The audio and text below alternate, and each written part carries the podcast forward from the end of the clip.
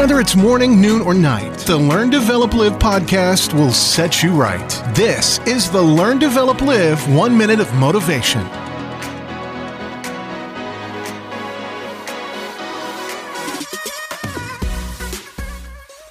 Good morning and welcome to another one minute motivation from the Learn Develop Live podcast.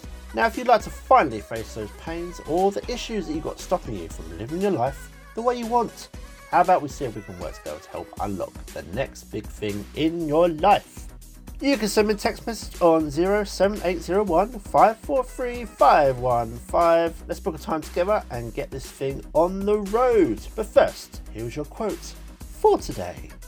You can't be everyone's cup of tea, otherwise, you'd be a mug. There are well over 7.5 billion people in this world, so chances are not everyone's going to like you, but that's okay.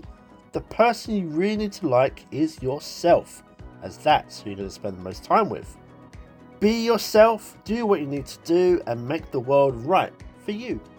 That was your one minute of motivation. You can find more motivation and inspiration at learndeveloplive.com and we'll see you tomorrow for more.